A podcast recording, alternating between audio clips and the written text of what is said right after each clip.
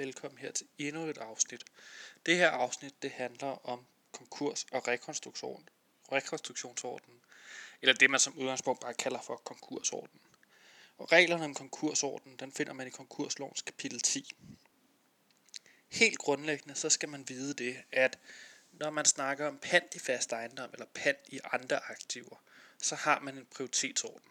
Altså man har en rækkefølge, hvor de forskellige kreditorer de skal dækkes i. Den, der er første prioritet, får sine penge først. Den, der er anden prioritet, får sine penge som den næste. Og så videre, og så videre, og så videre. Der er det lidt anderledes, når man taler om konkurs. Fordi der har man noget, der hedder konkursklasser. Det er sådan, at i de her konkursklasser, der kan der godt være meget mere end bare en enkelt person.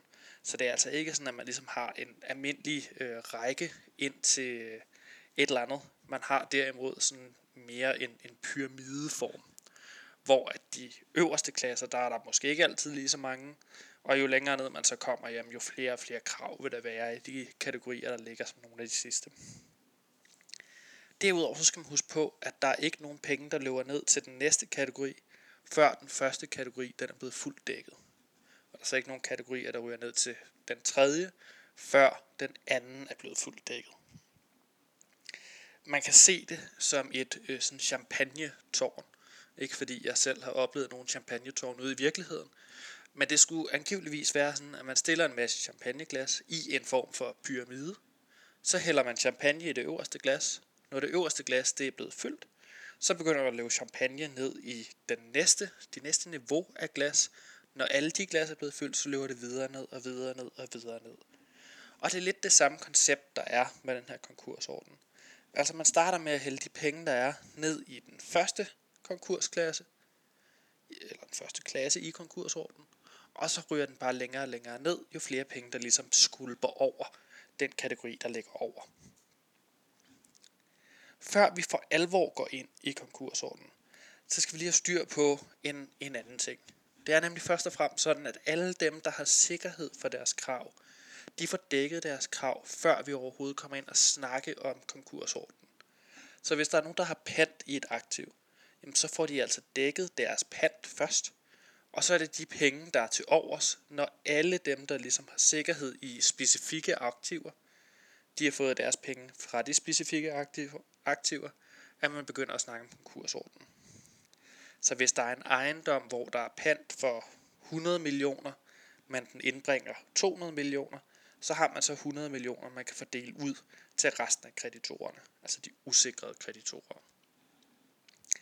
Hvis man derimod har en situation, hvor at der er pant for 200 millioner, men der kun er sikkerhed for, eller man kun kan få øh, indbragt 100 millioner på en tvangsaktion eller et salg, jamen så vil man lige pludselig have en situation, hvor alle ikke kan opnå dækning, og dem, der så ikke opnår dækning, jamen så har de et simpelt krav i boet, og de kan så prøve at få deres penge dækket af alle de andre penge, som muligvis er i det her konkursbo. Så det skal man altså huske på, før vi overhovedet kommer ind og snakke om konkursordenen, så alle dem, som har sikkerhed, og som kan få noget ud af deres sikkerhed, altså kan få noget proveny for det, de har sikkerhed i, de skal have deres penge først, og så bagefter, så kan vi snakke om konkursordenen. Derudover, så kan vi huske på, at konkursen kan jo inddeles sådan lidt i nogle forskellige tidsperioder, og det her, når man snakker om konkursorden, så er vi altså helt over i en af de aller sidste perioder, hvor man fordeler de penge, som man har fået ind i løbet af konkursbehandlingen. Men lad os så gå i gang med selve den her konkursorden. Den starter med konkurslovens paragraf 93. Paragraf 93 det er det, man kalder for massekrav. Det første, der ligger op i paragraf 93, det er først og fremmest kurators salær. Det er jo sådan, at øh, kuratorer, de arbejder ikke gratis. Det er de færreste, der øh, arbejder gratis i det hele taget. Og der vil det være sådan, at jamen, kurator, han påtager sig en arbejde, et arbejde for at skabe penge, eller skabe en eller anden form for midler til alle de andre kreditorer, og derfor så skal kurator selvfølgelig have sine penge først. For ellers ville man stå i en situation, hvor der ikke var nogen som helst, der ville have lyst til at være kurator for alle de her konkursbrugere. Så altså det første, vi dækker, det er kurators salær, og så dækker vi de omkostninger, der måtte være ved, at konkursen den er indtrådt. Det kan ligesom være øh, afgiften for at have indleveret en konkursbegæring, øh, og andre ting, der falder umiddelbart lige i den sammenhæng. Og derudover så er der noget med noget skat, men det går vi ikke længere ned i. Så altså husk, paragraf 93, det er de første, der bliver dækket. Det er retsafgiften, og så er det kurators salær. Derefter så går vi ned i paragraf 94. Og paragraf 94, det er først og fremmest øh, de krav, der er opstået, hvis man har prøvet at finde en løsning for den her skyldner, før vedkommende er gået konkurs. Altså omkostninger, som er øh, tilvejebragt ved, at man har forsøgt at lave en rekonstruktion eller en eller anden form for akkordordning for skyldneren. Derudover så er det betaling af gæld, som skyldneren har pådraget som er samtykke for en rekonstruktion, hvis det er altså noget, der er sket under en rekonstruktion. Og så vil det også være omkostninger, hvis man har haft altså hvis man har startet ud med det, der hedder en solvent likvidation, og det så er vist lige pludselig at ende med en usolvent likvidation, og man så er overgået til konkursbehandling. Så det er altså de forskellige muligheder, der er. Så det er paragraf 94. Derefter så går man over til paragraf 95. Paragraf 95 er det, man kalder for lønmodtagerkrav. Og lønmodtagere, det er jo alle dem, der modtager løn i en virksomhed – der skal man være opmærksom på her, at det er altså folk, der har krav på løn eller andet vederlag for at arbejde i skyldnerens tjeneste. Og det vil sige, at der skal være en eller anden form for et over-underordnelsesforhold. Og det er altså ikke øh, de øh, øverste direktører og bestyrelsesmedlemmer og sådan noget, der skal have deres løn dækket efter paragraf 95. Der er noget helt særligt med paragraf 95, og det er, at vi i Danmark har noget, der hedder Lønmodtagerens Garantifond og det reguleres af noget, der hedder lov om lønmodtagerens garantifond. Og det er sådan, at man kan få dækket en del af det tab, man har som lønmodtager af lønmodtagerens garantifond. For at det hele det så går op i sidste ende, så øh, er det først og fremmest sådan, at alle virksomheder betaler ind løbende til lønmodtagerens garantifond. Og derudover så indtræder lønmodtagernes garantifond i den enkelte lønmodtagers krav mod konkursboet. Så altså selvom at den enkelte medarbejder muligvis får dækket sit krav af lønmodtagernes, lønmodtagernes garantifond, undskyld, så vil det alligevel være sådan, at der er pakker 95 krav, så det er bare LG i stedet for. Det er pakker 95. Altså det er vigtigt at være opmærksom på det her med, at jamen, det er kun dem, der har arbejdet skyldnerens tjeneste, det vil sige, det er ikke den administrerende direktør, og det er ikke bestyrelsen, fordi der ikke er det her over-underordnelsesforhold. Derudover så er der noget særligt i forhold til reglerne om øh, LG, Lønmodtagernes Garantifond, og det er øh, både i forhold til LG og også i forhold til pakker 95. Så hvis der er nærstående, altså nærstående i henhold til konkurslovens paragraf 2, det kan eksempelvis være børn, øh, andet sådan umiddelbar familie. Hvis man har nogen af dem ansat i sin virksomhed, jamen så kan skifteretten gå ind og sige, jamen på trods af, at du er lønmodtager, så nægter vi dig pakker 95 status for dit krav, og så får man pakker 97 status i stedet for. Og det gør jo så, at så altså er, er der mindre chance for, at man får dækning, og det er jo ikke super fedt. Man skal ligesom ind og kigge på, jamen, er der en eller anden grund til, at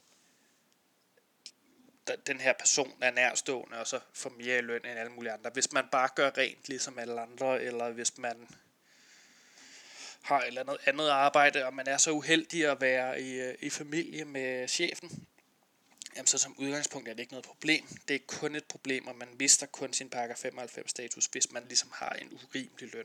Det kan eksempelvis være, at man får en bonus, som på ingen måde har noget at gøre med det, man laver i virksomheden, men har noget at gøre med, at man er familiemedlem ved siden af. Det får man altså ikke pakker 95 status for. Så har vi paragraf 96 bagefter. og paragraf 96, den kan I tage, og så kan I springe den over. Det er en regel, der gælder om nogle helt særlige øh, forskellige afgifter, og det er ikke en regel, som man bruger øh, tid på i det her fag, fordi det simpelthen vil kræve, at man satte sig ned og så læste ind i alle de her forskellige afgiftsregler. Og det gør man ikke. Så kommer vi ned til paragraf 97. Paragraf 97 det er det, vi kalder for de simple krav. Det er alle de krav, som man ikke kan få omfattet af paragraf 93, 94, 95, 96 eller 98, som vi kommer tilbage efter. Det vil altså sige, at alle de fakturer, der løbende er blevet sendt til virksomheden, og som ikke er blevet betalt, øh, direktørens løn, bestyrelsesmedlemmernes løn, hvis der er nærstående, der har haft en urimelig øh, lønpakke, så den urimelige del af lønpakken, den ryger også under paragraf 97. Hvis der er panthaver, der ikke har fået dækning, jamen så resten af deres krav, det vil også være et simpelt krav. Alle de her forskellige krav, det er simple krav, og dem dækker man nede i paragraf 97. Og det vil typisk være sådan, at hvis man har hørt i nyhederne eller et eller andet, at nu har der været et konkursbo, og der har været en dividende på 5%, jamen så betyder det, at de kreditorer, som er i paragraf 97, de alle sammen har fået dækket 5% af deres krav. Altså dividenden er typisk det, vi når til nede i paragraf 97, fordi der er der ikke længere penge til at dække alle kravene. Der kan sagtens være situationer, hvor det opstår allerede på, på en, læng, øh, en øh, højere konkursklasse, men altså paragraf 97, det er typisk der, hvor man løber tør for penge. Når man så har fået dækket paragraf 97, hvis det skulle ske, at man får dækket paragraf 97, så går man ned i paragraf 98 og dækker så de krav, der er dernede det er først og fremmest krav på renter, som påløber i perioden efter øh, konkursdekretets afsigelse. Så er det krav efter det, vi kalder øh, penale bøder. Altså bøder, som eksempelvis fartbøder eller bøder for, at man ikke har overholdt øh, arbejdsmiljølovgivningen eller et eller andet andet. Grunden til, at man siger, at den type bøder, de er efterstillet, det er jo fordi, det er typiske virksomheder, der går konkurs. Hvis en virksomhed alligevel bliver lukket, jamen altså, så er det måske straf nok i sig selv, og så giver det ikke mening, at man skal betale en bøde øh, for at have kørt for stærkt, eller for ikke at have overholdt arbejdsmiljøreglerne, før man betaler alle sine andre kreditorer. Derudover så er der det sidste punkt nede i paragraf 98, og det er det, man kalder for gaveløfter. Det vil sige, altså hvis nu at den her skyldner har sagt til alle sine venner og bekendte, at jeg vil skulle gerne lige give jer alle sammen en million på et eller andet tidspunkt, jamen altså så kan de selvfølgelig ikke bare få en million som de første.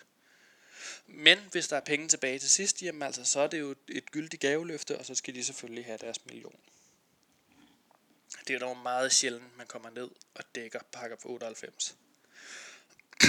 Undskyld. Hvis der efter, at man har dækket paragraf 98, skulle være penge tilbage, det kan ske, jamen så ender resten af pengene med at gå til skyldneren selv. Det betyder, at hvis det er en personlig skyldner, jamen så er det selvfølgelig bare personen selv. Hvis det er et selskab, så vil det gå til selskabets aktionærer eller selskabets anpartshavere. Så det er altså ikke sådan, at der er nogle penge, der forsvinder. Alle pengene de skal fordeles på, et eller andet, på en eller anden måde. Og så kan man sige, jamen altså, er det nogensinde sket, at der er en skyldner, der har fået penge ud? Og ja, øh, det er sket. Der var en øh, dokumentar for nogle år siden, formentlig på DR. Jeg er dog ikke helt sikker. Og øh, der hørte man om en, der var gået konkurs. Øh, han havde sådan et ejendomsselskab, der ejede en masse ejendomme rundt omkring i hovedstadsområdet. Han var gået konkurs lige op til finanskrisen. Øh, og altså, han havde en masse ejendomme. Han kunne ikke rigtig sælge de her ejendomme, fordi de bare faldt og faldt og faldt i værdi. Han havde ikke rigtig nogen penge, så han kunne ikke betale sine løbende forpligtelser.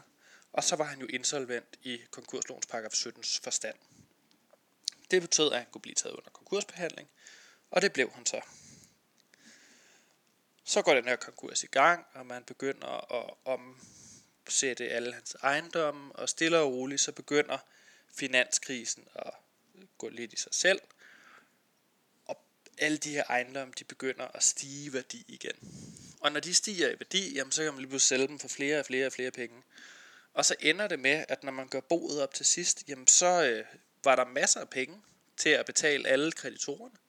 Der var masser af penge til at betale kurator, til selv at betale de her efterstillede krav, så alle også fik renter, der var påløbet under konkursbehandlingen. Og så til sidst, så endte man med at udbetale de sidste, jeg har på fornemmelse, det var omkring 25 millioner, til ejerne af det her ejendomsselskab. Og det lyder spøjst, at man er gået konkurs, på trods af, at man jo stadigvæk havde penge i sidste ende. Men der skal man bare være opmærksom på det her med, altså, det er sådan, at man er insolvent i konkurslovens forstand, hvis man ikke kan betale sine forpligtelser efterhånden, som de forfalder. Det er fuldstændig ligegyldigt, om man har en, en større øh, aktiv masse end en passiv masse.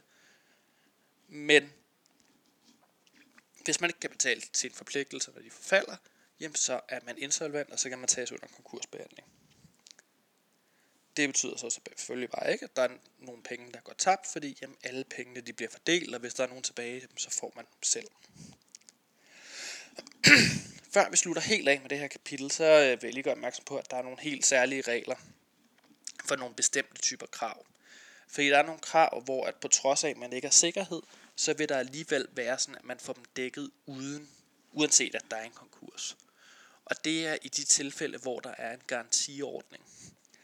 Det er sådan, at øh, eksempelvis hvis man køber en pakkerejse, jamen hvis så ens øh, flyselskab skulle gå konkurs, jamen så er der noget øh, sådan pakkerejse garantifond, der går ind og dækker. Der er også nogle særlige regler for Mastercard, at hvis man har betalt med et Mastercard, så er det Mastercard, der tager risikoen for konkurs, og så får man altså betalt sine penge tilbage. Dankort har nogle grænser, hvor det er op til ca. 1000 kroner, der hæfter ens bank, hvis der ikke er dækning på kortet. Banken har selvfølgelig regres, men altså, det er jo ikke så meget værd, hvis man er gået på røven. så der er altså de her forskellige garantiordninger, eller dækningsordninger, som man skal være opmærksom på. Tror du ikke, det er noget, man bliver stillet over for en opgave, men det er noget, der er ude i virkeligheden, og derfor så skal man selvfølgelig vide det. Det var helt øh, overordnet, eller det endte jo med ikke at være sådan helt overordnet alligevel, hvad vi skulle igennem i den her episode. Altså konkursordenen, konkurslovens par, øh, kapitel 10, paragraf 93-98, og hvis der så stadig er penge tilbage, når alle er blevet dækket, jamen så er det skyldneren, der får pengene selv. Det var dagens tekst. De næste afsnit, de kommer til at handle om omstødelse, og der håber jeg, at du vil høre med igen. Vi høres ved.